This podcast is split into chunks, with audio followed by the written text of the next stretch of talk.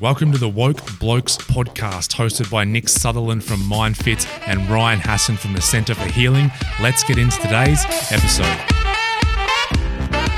Ladies and gentlemen, welcome back to the Woke Blokes Podcast. Ryan Hassan here, as always, joined as always by Nick Sutherland from MindFit. Nico, how you doing, mate? Yes, I am alive and very, very well, thank you. Looking like you're at MindFit HQ there, mate, in the meditation space. MindFit HQ in the meditation space, yes. So I've got these cool things behind me. So wow. It's gonna go up on the wall. When's that gonna get stolen? Wow. Just went straight there, didn't you? Sorry, just went straight there. Sorry. Went straight there. That's okay, because I'm not still in suffering, so it didn't trigger me. No, it looks nice. Very nice. It was actually very funny. Well played. Yeah. Once again, though, the person that laughs at my jokes the most is me. Totally. Oh, and for listeners, Hass just told a really funny story. He just kicked the bloke in the dick. And it was finally a really good Hass story. It was only like 5 to 7 minutes. It was, you know, straight to the point. I was engaged. I was present for it. I laughed, but we hadn't pressed record. So, yeah, Nick's like, you should have pressed record. It's the first good story you've told. And I'm like, you know, the feedback we've had of my stories has been just overwhelming. You can't keep creating all these email accounts. You're like a scammer. I've had to hire a VA just to go through all the feedback from my stories. Yeah, you've had to hire a VA to keep creating fake email accounts to send yourself feedback. Can you imagine that? Can you imagine how narcissistic you'd have to be for me to read an email that I sent myself and feel good about it? For you to sit down and create an email and then send it to yourself and then read it and then feel good about it. Hey, guess what I'm doing tonight? What are you doing tonight? I'm having some ramen for dinner. Ooh. And it took me back, man. It took me back to early days of being sponsored by, or not sponsored, but imagining being sponsored by Ajisen Ramen. Yeah, our routine was a pre-podcast ramen over the road from the Center for Healing HQ at Southland Shopping Centre. Southland Shopping Centre food court. So ramen tonight. Well, what are you going to go for? Which one do you think? I think I'm going to go stock, man. I'm just going to go straight up. Yeah. Just for old time's sake. But it's gonna take me back. Yeah. No, mate, you'll have memories flooding back. I know. You know. It's when we used to get the hot chocolate and walk back to the Center for Healing. You'd have the coffee. Sometimes there'd be banana cake involved, and then we'd take the photos for the podcast graphic. Yeah. There's ones of me riding you back like a horse. There was some, geez, and it was always first take too. It was always first take. Always first take. And we'd have a guest on and we'd try and do it, and the guest would always be like, This is so stupid, you guys are idiots. And we're like, yeah, that's the point. Just down there, like, you actually want me to be involved. You want me to get down on all fours. And I've got a picture of one. I think where that's right, Amanda, the Olympian horse rider. I think you might have been riding my back, and I just remember her in the photo sitting there looking at us like these two are absolute dickheads. Yes, Grasshopper. She's coming in tomorrow, I think, for a maintenance session. Oh, say hi from me. I shall do. So but we're going for some ramen tonight, which will be great. That'll be beautiful. Before we jump into today's topic, let's everyone just give Nick a bit of golf validation, because before we press record, Nico went out. How long since you've had a hit of golf? Since we won the Ambrose down at the Foster Golf Club in Gippsland? How long ago was that? It was the Foster Golf Club. That was the end of 2019. Yeah, end of 2019. End of 2019. So it's been over a year since the sticks have come out. And Nico, what did you shoot yesterday? Well, it's a par 70 golf course for listeners who aren't up to speed with the golf parlay terminology. It's the usual golf course is a par 72. They can be 73. That means it would take you 72 shots, 72 hits of the ball to get around the course. The golf course out the back of my new place down in McRae is a par 70. It's on the side of the hill. Great little track. So I went around in a lazy 74 shots. So I was 4 over par. Yeah, which is first time out. Was a bloody good round of golf, Nico. Yeah. So yeah, my handicap for the day was 7. So technically, I was allowed to get around in 77 shots, but I came around 3 shots under par for my handicap for the day. So yeah, it was just great to be back out there. I mean, the score was a bonus. Playing with my brother-in-law, he's always good fun to play with. He's a good player, but yeah, it's just nice to be out there chipping it around. Yeah, and I was saying to you before we pressed record that I sort of do the same thing when I don't play for ages and then have that first round. I seem to play my best golf because I think I don't have these expectations of what I should shoot. I'm just happy to be out there and not thinking too much. And I remember I had a round, I hadn't played for ages, and I had this round with my mate Drew, and we played with just another random fella who was there on the day at Albert Park in the city. And and yeah, I shot a 76, which is like my best score ever, you know. And I wasn't even scoring. Drew was scoring, but I wasn't even sort of keeping up to date. And I remember I was about 5 over after the first 5 holes or something. I'm like, oh, here we go, another standard round for me. And then went 1 under for the rest of the round. And just once again, that not thinking. And, you know, I remember I played about a week or 2 later, and then we have all these expectations and everything come up, and then, you know, shoot a 86 or something, you know. Yeah, as soon as you start analysing your swing and you're thinking, oh, where's this arm meant to be, or why didn't I do that? So you're gone. As soon as you start make it too much of a conscious process, you're not going to do too well. Yeah. So a lot of mental instability on a golf course, and that's today's topic: is how to be mentally stable. So we've got a few dot points on how we can help people be mentally stable, how you listening can start to bring some more mental stability into your life. You know, 2020 was a very unstable time externally in the world, and 2021 is kind of starting off a bit the same.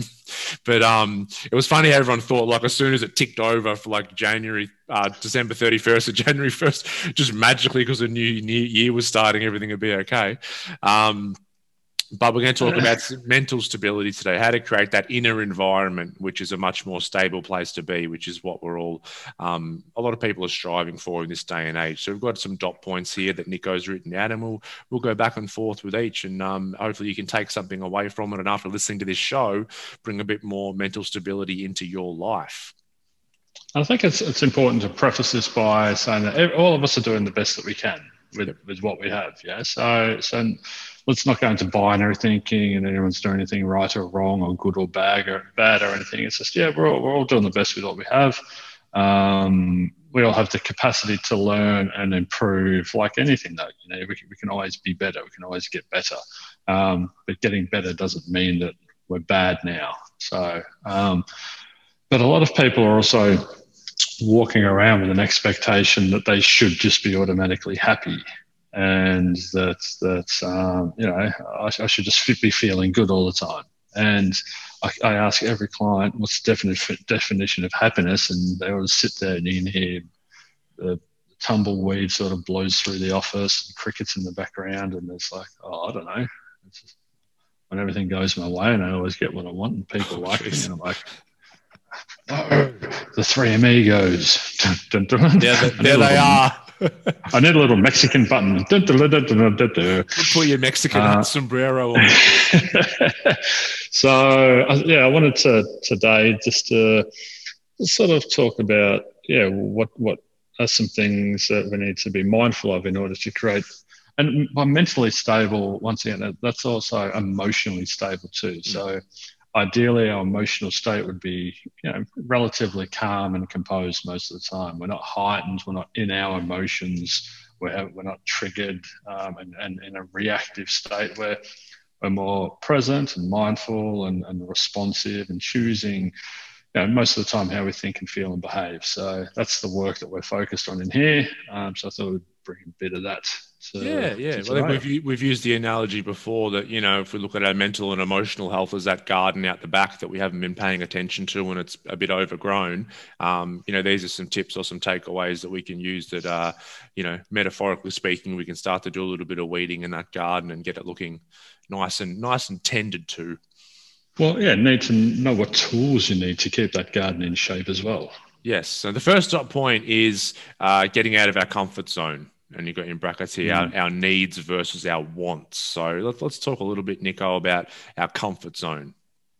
Yeah, well, we have basic human needs. I like to use the work of Dr. William Glasser and his basic human needs in the work that he does in choice theory and reality therapy.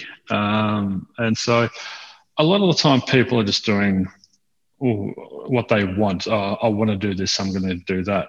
And I want to sleep in, you know, because I think I'm tired. Where what we actually need to do is to get up and go to the gym if we have that planned. Or, I just want to eat that cake. And then, okay, that's good. You might enjoy it, but then you go, oh, well, I just want to finish all of it. I may as well. What we need to do is to pull up and push it away and save it for another day. So this concept of needs versus wants, I think we need to get out of our comfort zone a little bit more, and that's really where our growth lies. You've heard the expression, I think, Hass, that, you know, there's a couple of comfort zones, a beautiful place, but nothing ever grows there. But the one we use a lot is a ship is safe in harbour, but that's not what ships are built for. They're meant to be out there in the waves. Out there on the ocean, man. Yeah, but a lot of people, you know, their metaphoric ship is tied to the dock and just gathering in barnacles, and they'll just go and sit on the ship and, oh, this is nice, and have a cup of tea and a martini out on the deck. And okay. Then step back onto the jetty and off they go. Yeah, exactly. Go back into and the harbour is the comfort zone. Some people will start sailing around the harbour and, I'm going to do it this time. I'm going to get out the heads. No, I'll do it next time. So they do another life. Or I'm going to do it this time. No, I'll stay in here, because, you know, they come up against the edge of your comfort zone. Yep. And it is challenging. Yeah, well, that's what we're afraid of, the edges, you know. And I think that you said nothing grows in that comfort zone. I would say that the longer we're in our comfort zone, the more that comfort zone shrinks. Well, we use the term comfort slob as well. Yeah. Yes, I've heard you use that one. Yep. Yeah, and so I was a comfort slob. I was a person who, you know, not only didn't leave the safety of the harbour, but just neglected my metaphoric boat as my metaphoric ship. And I was just a comfort slob, and I was just all tucked up. But it was the anxiety that I was creating through my imagination being out of control that was creating all the reasons why I couldn't go and do this. So a head or a belief system filled with limiting beliefs. Yep. Because we don't... When we touch those edges, we feel uncomfortable, we feel anxious. And so if we keep retreating from those, I think the boundaries become smaller. It's like a dog. Like, they've got these things now, you know, instead of like I have a property and there's a fence I put around to keep my dog in. Instead of a physical fence, you can just bury these little wires under the ground, and the dog wears a little collar. And as soon as it hits the boundary, it gets a little shock. So it's like, barks and then moves back in. So it's confined in this space. There's no physical barrier stopping it from leaving that space, but it's confined there because as soon as it gets to the edges, it feels an uncomfortability, right? And so now it feels pain. And as animals, we don't like experiencing pain. So we'd have an aversion. It's a very inelegant way of training a dog. Absolutely. Too lazy to actually put the time and energy into it. Absolutely. But, you know, if the dog started to push up against that edge just slightly and realized that it was getting a little shock and it wasn't going to get, you know, permanently damaged, it might start to get used to that feeling of uncomfortability. And it might actually get to a point where it just runs free of those boundaries and is free to go where it wants. Now, that the comfort zone edges that we have as human beings, once again, they're not physical. Like, unless we're in jail and we're confined to a physical cell, most people are confined to these imaginary cells that are created by our mind, but like what you said, these limiting beliefs and this not willing to feel uncomfortable. You know, it's like maybe you deeply want to give a talk on a subject that you're very passionate about, but you're just that uncomfortability and an anxiety of speaking in front of people is too much, so you don't do it. So you kind of deny your self-expression, and then what happens then? I think that's when this comfort zone starts to get, you know, smaller and smaller, which really at the end of the day, I think just means we get to experience less of life when we're kind of here, I think, to experience all the gamuts of life. I completely agree. Done. Okay, that's that. It reminds me of a picture I saw of an elephant tied to a plastic chair. It was a cartoon, it wasn't an actual elephant. But it had been raised, being tied to a peg in the ground, so it couldn't leave. And it had been so conditioned that all I had to do was tie the rope to something, and in this case, a plastic chair. So this massive, strong, physically strong elephant was unable, and this was exactly what I had. I couldn't leave my house. I couldn't open my door because my mind debilitated my body. My body had the strength to turn the handle, to pull the door open. It's like the elephant had the strength just to turn and walk off and just be dragging this chair behind. But we didn't do it because our minds were conditioned to buy into what these anxieties were selling us. Yeah. So I think the advice here for your listeners is find out where your edges are and then see how much time you can just spend at the edge. You don't have to dive way over the edge and put yourself into overwhelm, but just touch your edges. And the more you touch your edges and start to become comfortable there, then your edges start to expand. And all of a sudden your comfort zone will hopefully for you grow to a point where not too much can worry you. You know, it's like, oh, we need you to go and... You can still feel it, but you feel nervous instead of anxious, and you feel,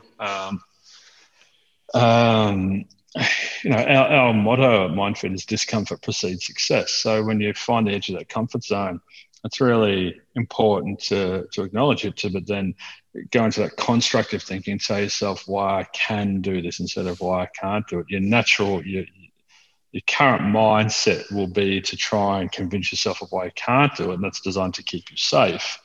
But there really is nothing to fear except if you're operating off, I must be liked, and you're going to go out there and think that people are going to laugh at you or whatever. It's all in your head. It's all your imagination. So if you can reroute the thoughts that are coming in and create a different narrative in your head, and so you convince yourself of all the reasons why I can do this instead of why I can't, you know, that's where your growth is going to lie. But it's going to take leaning into that discomfort and being really present to observe those destructive thoughts and then to flip them into constructive thoughts. Yeah. Yep, so true. I completely agree. And we kind of have comfort zones in different areas of our life. Like the edges will be different. So the edges might be different in relationship compared to work, compared to social, compared to money. You know, some people have so many limiting beliefs and everything around money that they don't even talk about it. It's like they don't even sit down. It's like, oh, we should sit down and make a budget. It's like, no, I don't want to talk about money because it's too uncomfortable to even talk about, you know.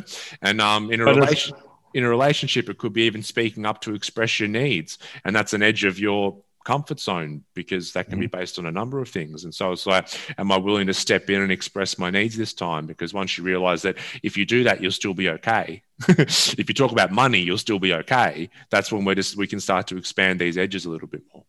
And it's funny when people do it and they come into the office a week later for the next session and they'll tell me an example of what they did. And I'll stand up and say, come outside for a minute. And I'll look up and I'll like, it doesn't look like we've been hit by a meteorite. It's like the world didn't end just because you got out of your comfort zone. They have a laugh and like, yeah, no. And what we're laughing at is how irrational their mind was to try and keep them safe. And that's what anxiety is. We've spoken about. It's like a big bodyguard and its sole purpose is to keep you safe. But it can't differentiate between real or perceived and actual danger.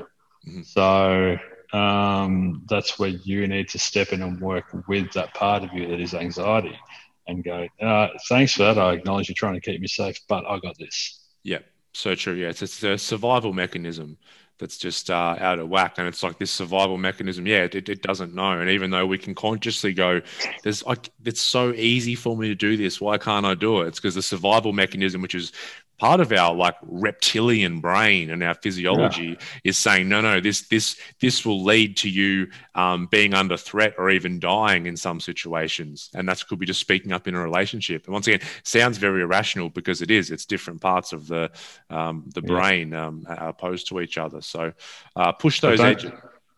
Don't be a comfort slob and jump into your metaphorical ship and sail out of the harbour. And you just got to trust that you're going to manage whatever comes into your life. Like I said, there's going to be days of smooth sailing, but there's going to be days when the storms roll in. But you are equipped, whether you think you are or not. When the time comes, you will do what is necessary to make it through those storms. When life happens to all of us. So you got this, guys. You do. You got this. You just triggered a little memory I had. I remember years ago, and I was sitting in the office and I must have been having similar thoughts to this. I think maybe I was going in for an interview at a radio station or something. I don't know. And I remember writing on a little notepad, like a little flip pad. And I just wrote, trying to think of the exact wording, but it was just an affirmation of some description that I was already thinking, but it was something like, I've decided that no matter what situation I'm stepping into or whatever happens to me, I'm more than enough to handle that situation. And so then I remember writing that down. And so then I even walked into this, it was with Fox FM, probably the top radio station in Melbourne, and just felt completely calm because it's like, doesn't matter. Like it's all enough. Well, you were grounded within yourself. You weren't running off into all these distortions of what could happen or what could potentially happen or what are they going to think of me and jump to conclusions and worst case scenario. You walked in there with a liberated mind, free of those distortions because of the mindfulness that you practice going in there and the self-management method that you used. Yeah, and when we decide that, we're just more present, It's like, going on a first date, which a lot of people get a bit nervous about. And it's like, if you can decide that I'm more than enough as a human being in whatever situation, I can go to a first date and I can be present with a person as opposed to sitting there sculling wines going, what do they think of me? What are they thinking of me? Well, let's go and say they will or they won't like me. And that's all it needs to be. Yeah. And it takes all the pressure off suddenly, and you can actually, the real you will be sitting there, not a heightened you that is monitoring every word that you're trying to say and trying to make this person like you. The genuine, authentic you will be sitting there at dinner, and your chances of being liked will actually be increased because it'll be the real you. Yeah, because if you're that's how we get unless you're authentically a cunt. That's the thing though, if you put on this facade as the perfect man on this date, but then if you do start dating, you have to try and keep up this facade of being the perfect man. You've set the bar too high. Rookie mistake. Go in low and just relax. Go in yourself. But also when I went from not being able to leave my house to now working at what's been voted as the world's leading health resort in Thailand at Shiva Song. Imagine all the mental barriers I had to break through to get there, and that this is 10 years down the track. So it doesn't happen overnight. I had to. I talk about the mental reps. I had to start small with the 500-gram bicep curls mentally. And work my way. So by the time Shiva Song popped up in my life, the potential for it, I just was like working with the universe by that stage. I'll flip them an email, and they will or they won't, invite me to come there, and I will or I won't have the right stuff to go and work at this resort, and apparently I did, so there I am. And that's it. And that's if you don't do those mental reps and get past that kind of shame-based identity, then you don't send that email, you don't reach out, because automatically you think like, well, I was, for me, like, oh, I was a bloody junkie drug addict, like why would I be able to do that? Or for you, like, oh, I had agoraphobia and couldn't leave my house, like why would they want me? And we run into this imposter syndrome or this shame-based identity, and we've got to break free of that, because we're all who am I to work there, who am I to be this, who am I to do it? You're the perfect person to do it. I had this session with our kinesiologist Heidi when we had the physical center, and I remember it was so funny because I was doing just some speaking gigs, and I had this idea of like, you know, doing some more speaking, but we found out that I had this limit on how much I felt like I could charge. Like it was like, I don't know, like $500 or $600 an hour to do a talk, and that was like this ceiling that I had subconsciously. This is my worth. Yeah, that's right. And I couldn't, like, if someone paid me more than that, that's, you know, you can't do that, you know, that's for an hour, that's too much. And then we worked on that with a few different techniques that she did. And then she, while we were doing some technique and she was rubbing some points on my head and doing whatever magical stuff that she does, and she said, "Are they paying you for an hour?" Or like, she goes, "Tell me how many books you've read or audios you've listened to or courses that you've done over the last however many years." And I burst out laughing. Like I pissed myself, because all of a sudden it just became so funny to me, because like I thought about the fucking 100 books that I've read on mental health, addiction and human behavior, the countless courses I've done, all that kind of stuff. And I thought it was hilarious. The liters of GHB that you've consumed. Yeah. and then literally like a month later, I booked some speaking gig for about $1,500 for an hour. And there was no shame in there, because I'm like, you're not paying for an hour, you're paying for a bloody lifetime experience. It's these blocks that we put on ourselves, you know. Yeah, it's awesome. It's like the story of the company that had this machine that was making all this produce and whatever, and the machine broke down, and they rang this technician. They said, "Oh, can you come out and fix it?" So, and he's like, "Oh yeah, what's happening? Blah blah blah. But it's costing us, you know, $100,000 an hour, you know, in production." Yeah, production. And he goes, "Oh, I'll come out soon." And so he gets out there and he just walks behind the thing, pulls the cover off, pulls one switch out, puts another switch in, closes the thing, all good to go, walks off. "Oh, thank you so much." Yep, starts running properly. Gets home and he invoices them for $10,000. And the manager's like, "What the fuck? Like you can't put in one switch, what the fuck?" And took you like, 5 minutes. Yeah. "How much was it costing you for me to not have that switch in?" And he said, "But you're not paying me for that 5 minutes. You're paying me for the years I studied engineering and the countless times I've had to figure all this out, blah, blah, blah." So it's. I think, I've heard that story. It was like, you know, the labor was this much for me doing it, but the 900 and whatever grand was for knowing which switch to pull out and put in. Yeah.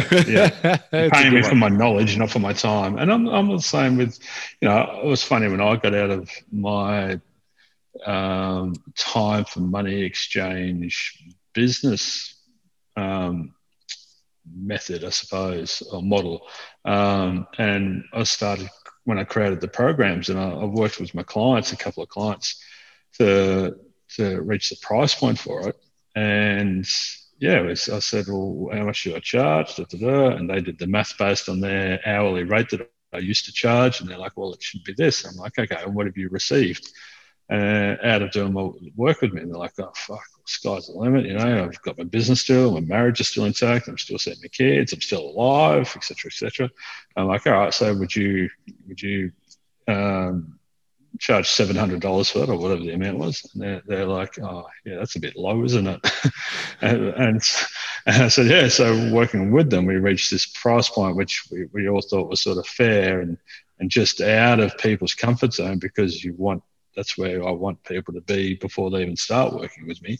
But yeah, they're not paying me for the hour that they're sitting there with me. They're paying for the time, the years I spent suffering and then studying. And they're paying for your metanoia. My metanoia, mate. Oi, this is how much my metanoia costs, mate.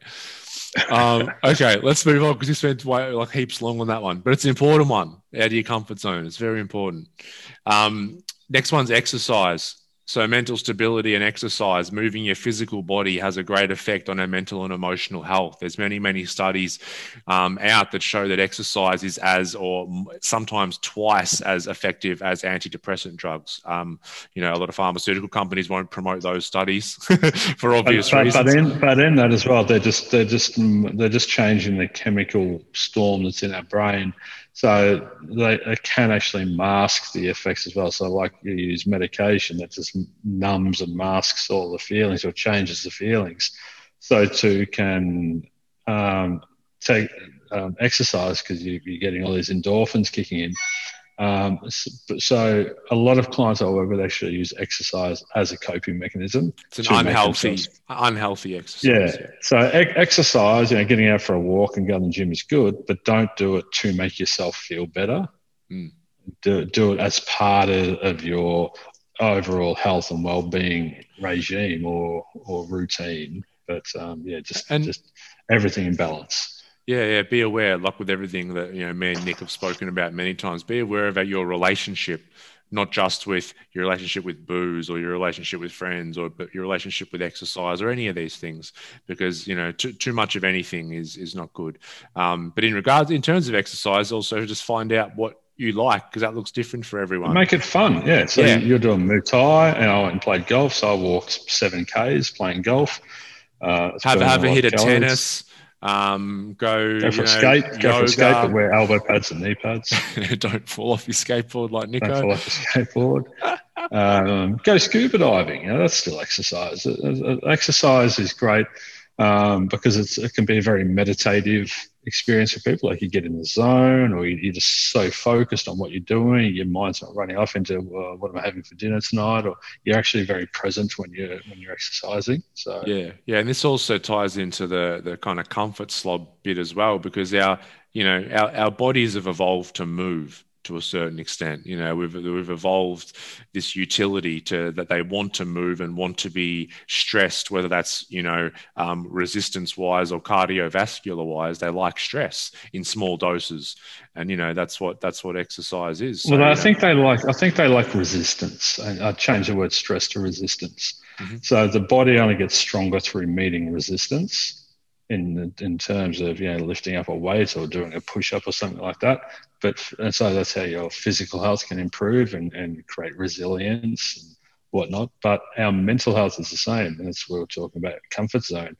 Our mind needs to come into contact with resistance as well, and then push through it or use it to strengthen our minds. Yeah, I would still use the word stress, because I think that there's two types of stress. I think they call it, there's eustress, which is like EU stress and chronic stress. And so you stress, like sheep stress, yeah. Or chronic the drug stress. The New Zealanders have all sorts of you stress when they escape the field.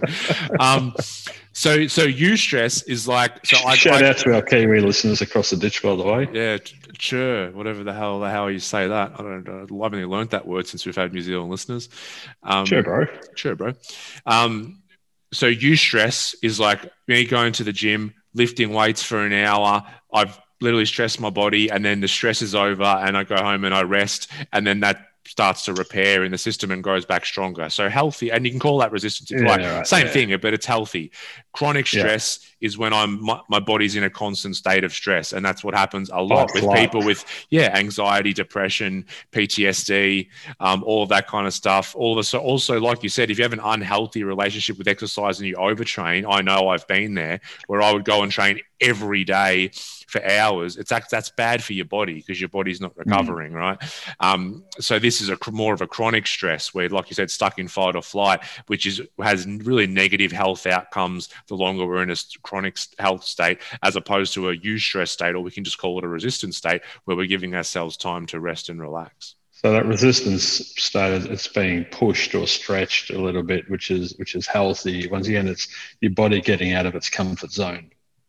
Yeah.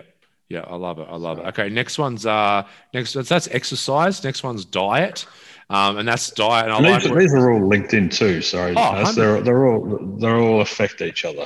Absolutely, and diet nutrition of the mind and body. And I like how you've put those both there, because a lot of people get caught up, like, you know, well, what we physically put in our bodies food wise will have a big effect on our mental and emotional health. You know, like the food that we eat in large part makes up the cells which make up who we are as a human being.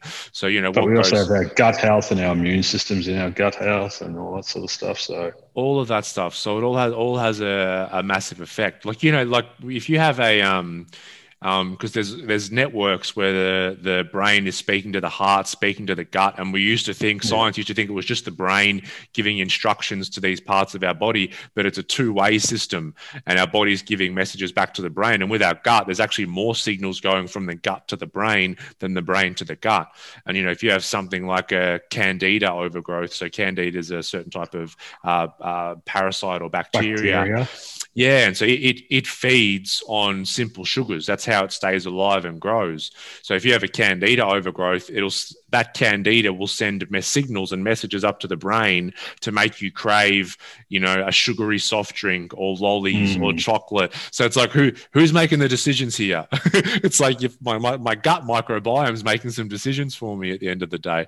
So very, very important. And that challenges that first one of wants versus needs. All of a sudden, you're going for what you want instead of what you need, but you're not in an empowered position where you can meet your own needs, because your ecosystem, your biosystem is out of whack. So then you're just going to go into your cravings and your wants. And this also, because we're so identified with the I or the voice in our head, that when it says, oh, I want that bag of lollies, it's like, I want it, but it's like you don't. Your candida overgrowth is telling you that you want it and sending that message. So it's a funny system, but that's kind of the food that's going into our body. And, you know, we're talking, I always think everyone's different biochemically, but just whole foods are great.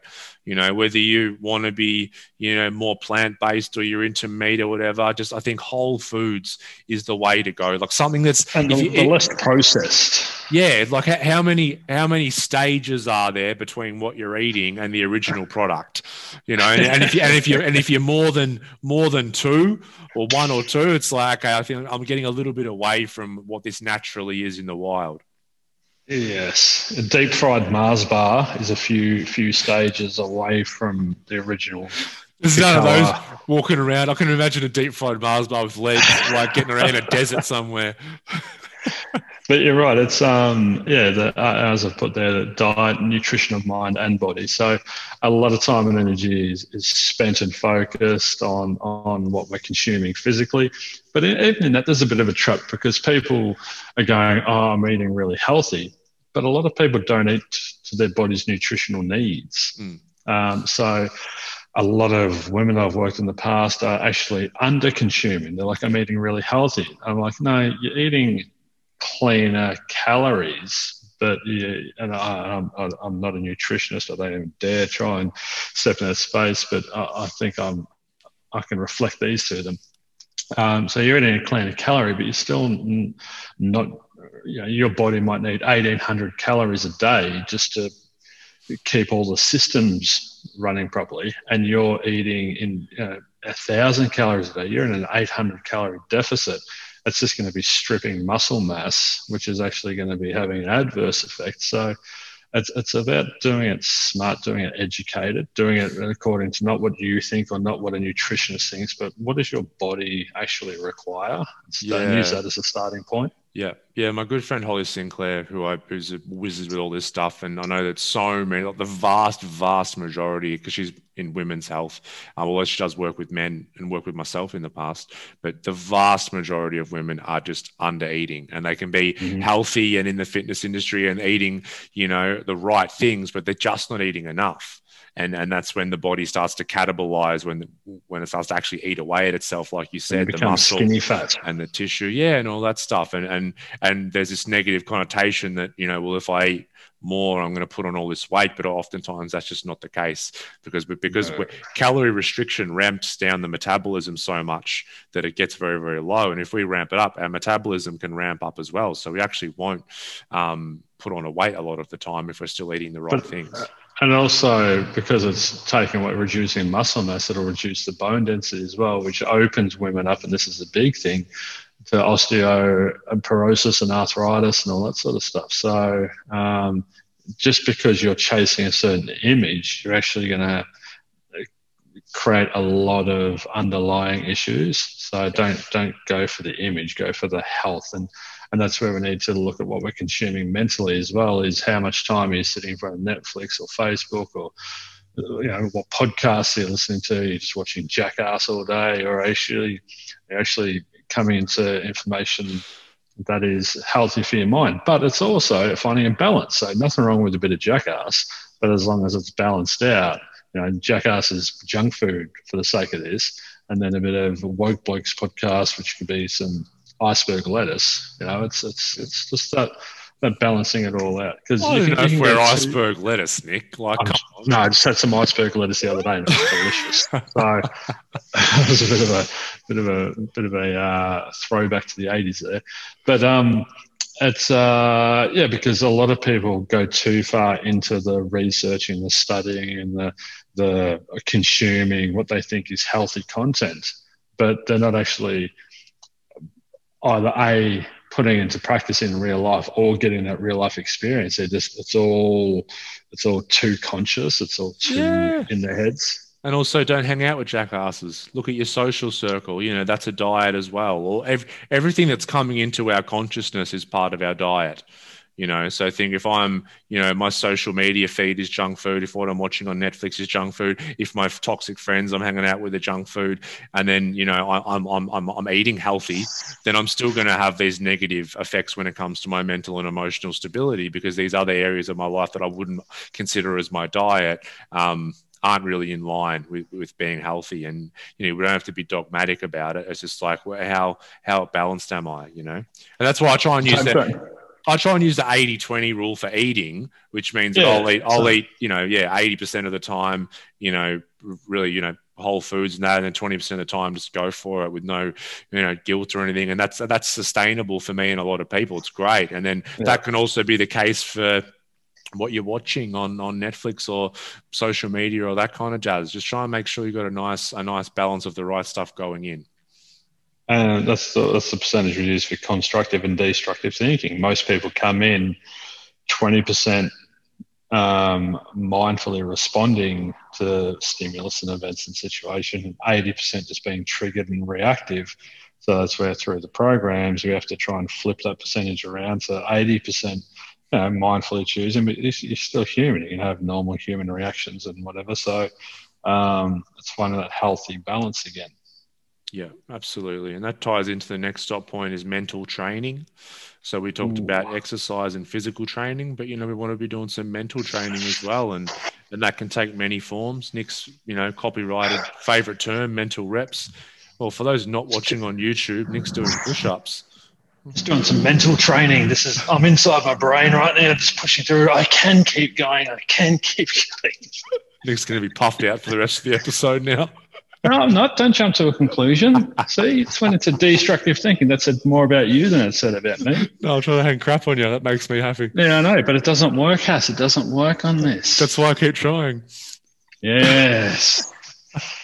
Mental training can take many forms. People can use meditation as a mental training. We can use mental training, and I'm sure, Nick, you'll want to talk about this, is just becoming very aware and noticing when our mind is going down destructive paths as opposed to constructive paths. Well, that's what the Vipassana training, the 10 days of silent meditating in stillness, in the same position. That's the meditation that we work with here with all our clients, and we just advise people to do it for even 15 minutes a day. Just start the morning sitting in your body, and just not allowing that restless, mindless action, because it sort of grounds you and puts you in a good state. So, but it comes back to that the mind needs to encounter resistance in order to get stronger. So when you sit there and you can observe the sensation, that's all it is, that this is uncomfortable, I want to move my leg, or I want to itch my nose, and you resist the temptation to do that. When you're doing it on that deep level, then all of a sudden you start doing it out here, and then you can resist temptation to have that next Tim Tam or to have the next beer or whatever. Yeah, or when you're... you know, your partner or someone says something that you don't like and you can feel that anger rising in you. And when it's normally an automatic reaction just to try and hurt them with words, you can sort of say, okay, I'm going to be with this anger. This is like a mental / emotional training. Or I'm not going to take this personally. It doesn't mean that this person doesn't love me anymore. It just means that they're in suffering and hurt people. So you can stay conscious. You can stay present in between that stimulus and then choosing how you're going to respond. So what that person actually needs, and this is needs versus wants again, what they need is to check in. Hey, this is a bit out of character for you. Are you okay? Or, hey, it sounds like you're actually trying to pick a fight or hurt me with this. You know, is that what you're after? And that leads to a very different outcome instead of you getting heightened and triggering, fuck you as well, rah, rah, and the whole thing burns down. And that's where the training comes in, because like an argument with a partner is like the big heavy deadlift. That's one of the hardest times if you haven't trained to be able to be present, you know, in that moment, because, you know, we really want to defend ourselves in those moments. But if you do this training and you can be able to tolerate more of these either thoughts or emotional reactions, then you can get to a point where even in an argument in a relationship, you can still remain present. And because what happens in a relationship, someone gets emotionally triggered and they just try and, like you said, hurt people. They're trying to project the hurt. Then this person feels hurt and it's like a tennis match of projecting the hurt. And it gets to a point where, you know, you're pulling up things that happened years ago. You're pulling up all this other shit that went on. And it ends up, it could have been over the most trivial thing.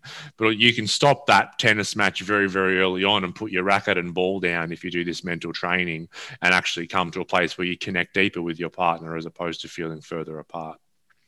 Or you can mindfully and consciously respect that you may need some space in that moment instead.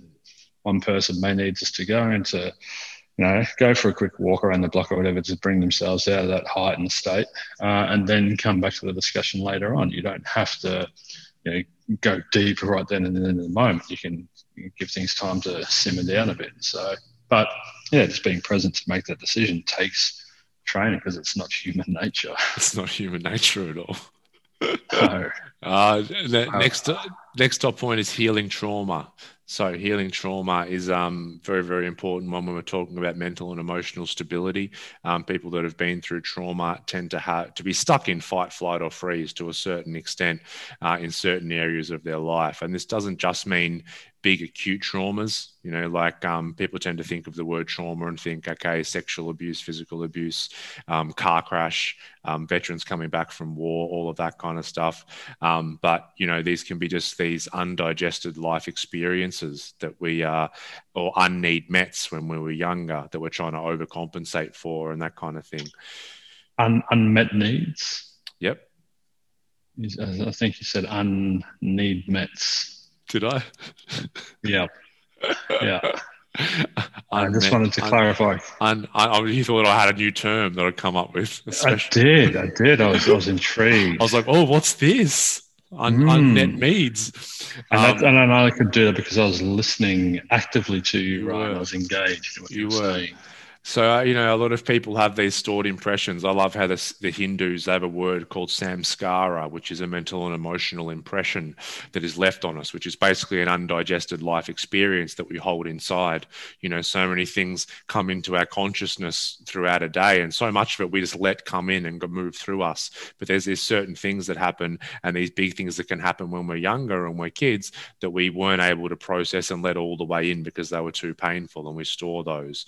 And then these start to play out in patterns later in life, whether it be in relationships or with friends or work, or we run into issues with anxiety, depression, other mental illness.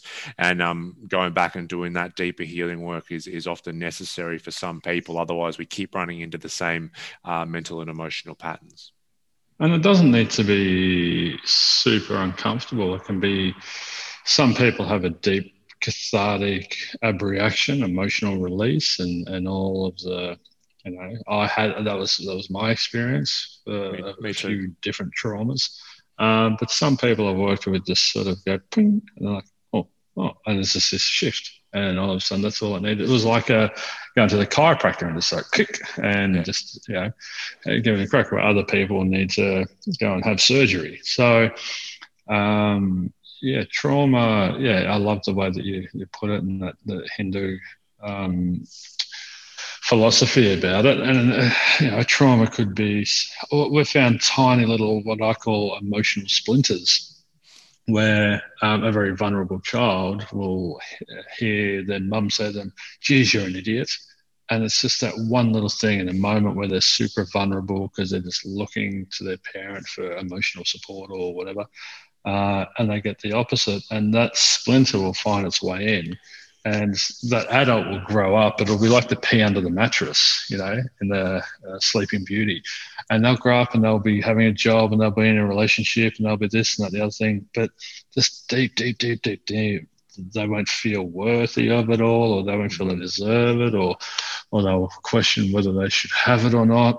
And it's all because of, geez, you're an idiot. Yeah. So, and then someone, you know, maybe they presented a report at work and their superior said, oh, you didn't quite do this right. And all of a sudden that part of them comes to the surface, and it's like massive emotional reaction. And then we're like, what? Why am I so reactive to this one little thing? And it's because that little person that was told they were an idiot when they were vulnerable has become very active. And this is what trauma is. Traumas are held in the body, and they're these relics of the past. You know, so the past gets activated with things that happen now. Yeah, so we, you know, oftentimes if we find ourselves in positions where we're not feeling worthy or good enough, and, you know, we need to start looking at some of these experiences that we had that we weren't able to digest, because we can, the good news is, which is fantastic, we can go back as big adults and we can process a lot of these experiences when we were more vulnerable kids. And so it's just like we're babushka dolls. You know, there's all these different versions of it. So people say humans are like onions. We all have many layers, or however you want to describe it. But yeah, so the adult version is trying to hold down a job or a relationship, but the 12 or the 8 or the 5-year-old version of them that got told that they're a fucking moron, they're the one that's putting on the emotional handbrake, and that's the one that us therapists need to find and then go and work with. And I often say to the others, "Oh no, you're fine. I don't need to work with you. Where's your 5-year-old? You know, let's do some work with them." And life will show us where these parts are still active. And like if you use, you know, so when you get in an argument with a partner and you say like, oh, well, you're acting like such a kid. It's like, yeah, we're actually being a kid in that moment. Because if let's use the example of that person with the splinter who was told they're an idiot. Yeah. If they're in an argument 30 years later and their partner says, oh, you're such an idiot, then bang, they're back at that trauma, and reliving it. But those three amigos, I must get what I want, must be loved, and must be perfect. You can hear how childlike they are in their nature. Yeah. You think of a child at the supermarket. I want that toy. No, I'm not getting it. You don't love me anymore. Hang on. That's a bit of a leap. Yeah. I do love you. I love you enough to keep, you know, terrible sugar out of your system. Oh, well, I'm not getting what I want and my life's not perfect. So you can hear, you know, it sounds like a 5-year-old operating on those three amigos. Yeah, it's the adult. We're in the adult suits with this little adult tantrum. Doll having an adult tantrum. Yeah, yeah. But it comes back to that mental training, though, of learning, of doing the work, as you and I call it, to put us in a position where the adult can have an emotional reaction that's in proportion to what they're experiencing. And that's so crucial. It's so key in, you know, emotional intelligence, and that relationship management is sort of the fourth sector of that EQ. But it's that, yeah, all right, what's happened here? Someone just called me an idiot. All right, I can, if I fly off the handle and go into a meltdown and cry my eyes out, then that's a clear red flag or signal there's some unhealed, you know, stuff going on there, because the adult didn't stay present in that moment. The child went, oh, hang on, that sounds familiar. Yep, that's right. Yes, I've heard that before. Whoa.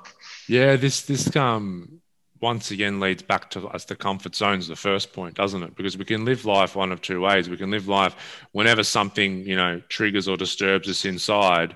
We can go in and go, wow, I had such a big emotional reaction to that. Maybe I need to look or investigate as to where that comes from.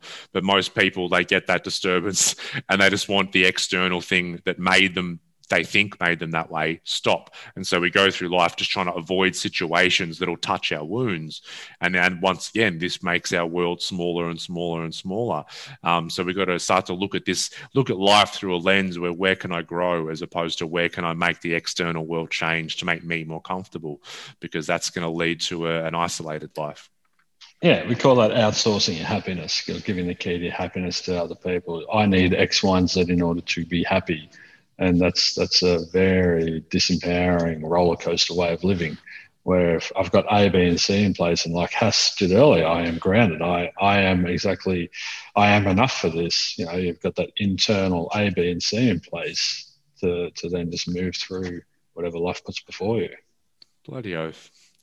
All right. We've already covered meditation. We've got environment, and social connection. We can probably put those two together.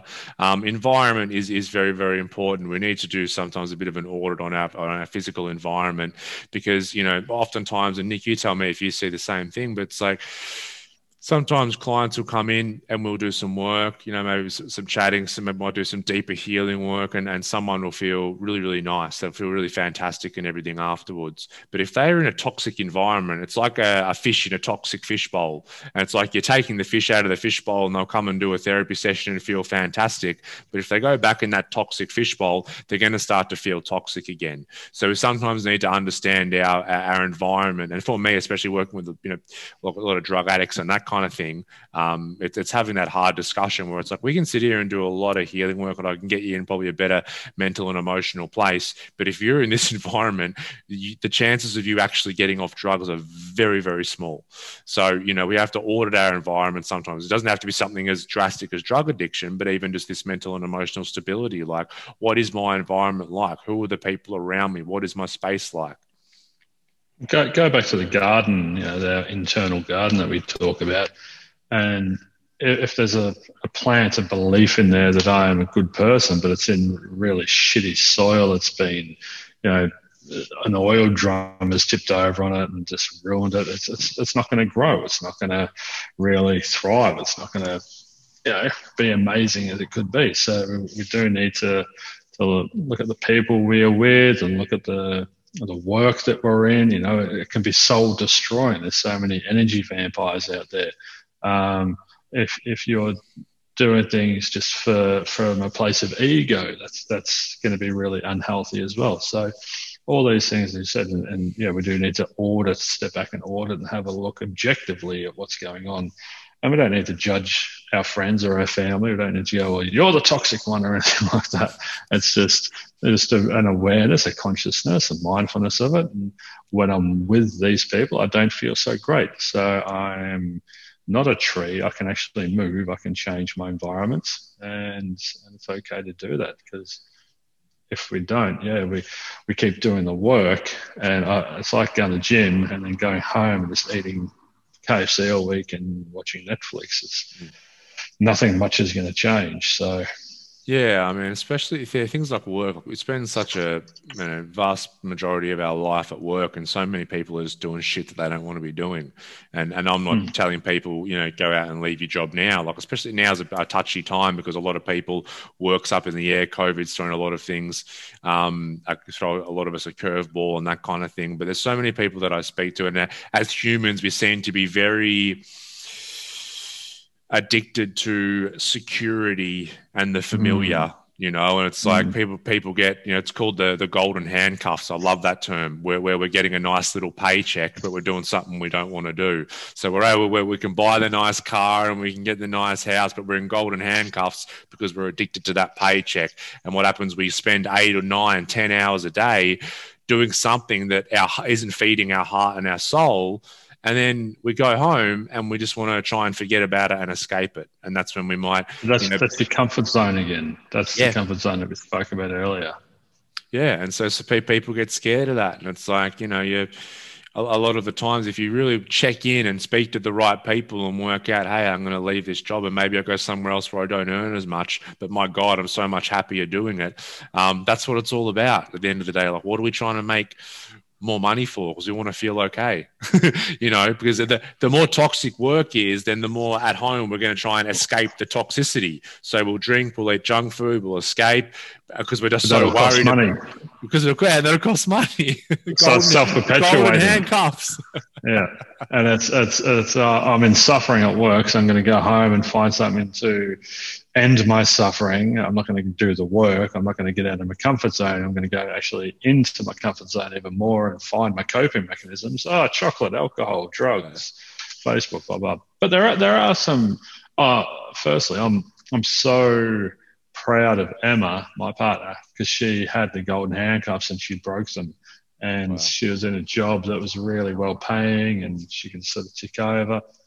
And she left, and then they kept chucking more bait out there and more bait, and $10,000, another $10,000, another $10,000. All right, now you sort of basically carte blanche, you just don't even fucking turn up, just work from home and just sort of be this person and he will throw all this money at you.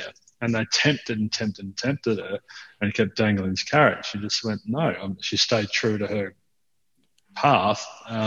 Amazing. And her course. And, you know, it was so difficult for her to do that. And it was difficult for me watching her, because she was in this, shouldn't I? But ultimately... Because it's so attractive. Herself. You know, if they keep throwing that carrot out there, and it's like a human nature, like, oh, God, another $10,000. Oh, fuck, I can work from home, right? But it takes a lot of... Imagine what I could do with that. And the imagination gets triggered, and you're like, oh, what could I do with that $10,000? I could buy more stuff, and I could have more possessions. The ego kicks in. So we lose track with that, the reason we decided to move in a different direction in the first place, you know? But we shift out of our soul and into our ego.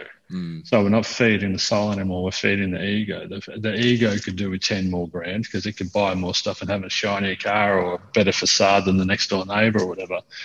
But the soul's just going, but what about me? Yeah, a function of the ego is nothing's ever enough. So It's like, even if she took the carrot and worked from home and all this more money, the ego would still be like, what else? What more? I've got $1 million. Now I want $1 billion.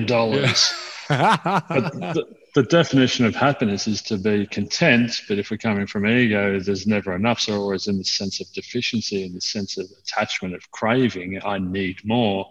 So it's just you jump on that roundabout and chasing rainbows, chasing your tail. You are. All right, everyone, we'll wrap it up there. I think, Nico, you got to head into the city, and I'm really hungry. Yes, I'm up for some ramen tonight. Enjoy, mate. Really enjoy it. Hey, when you get back, you and I, golf and ramen. Golf and ramen. All right, let's do it. Yeah. I'm very, very excited about both of those things.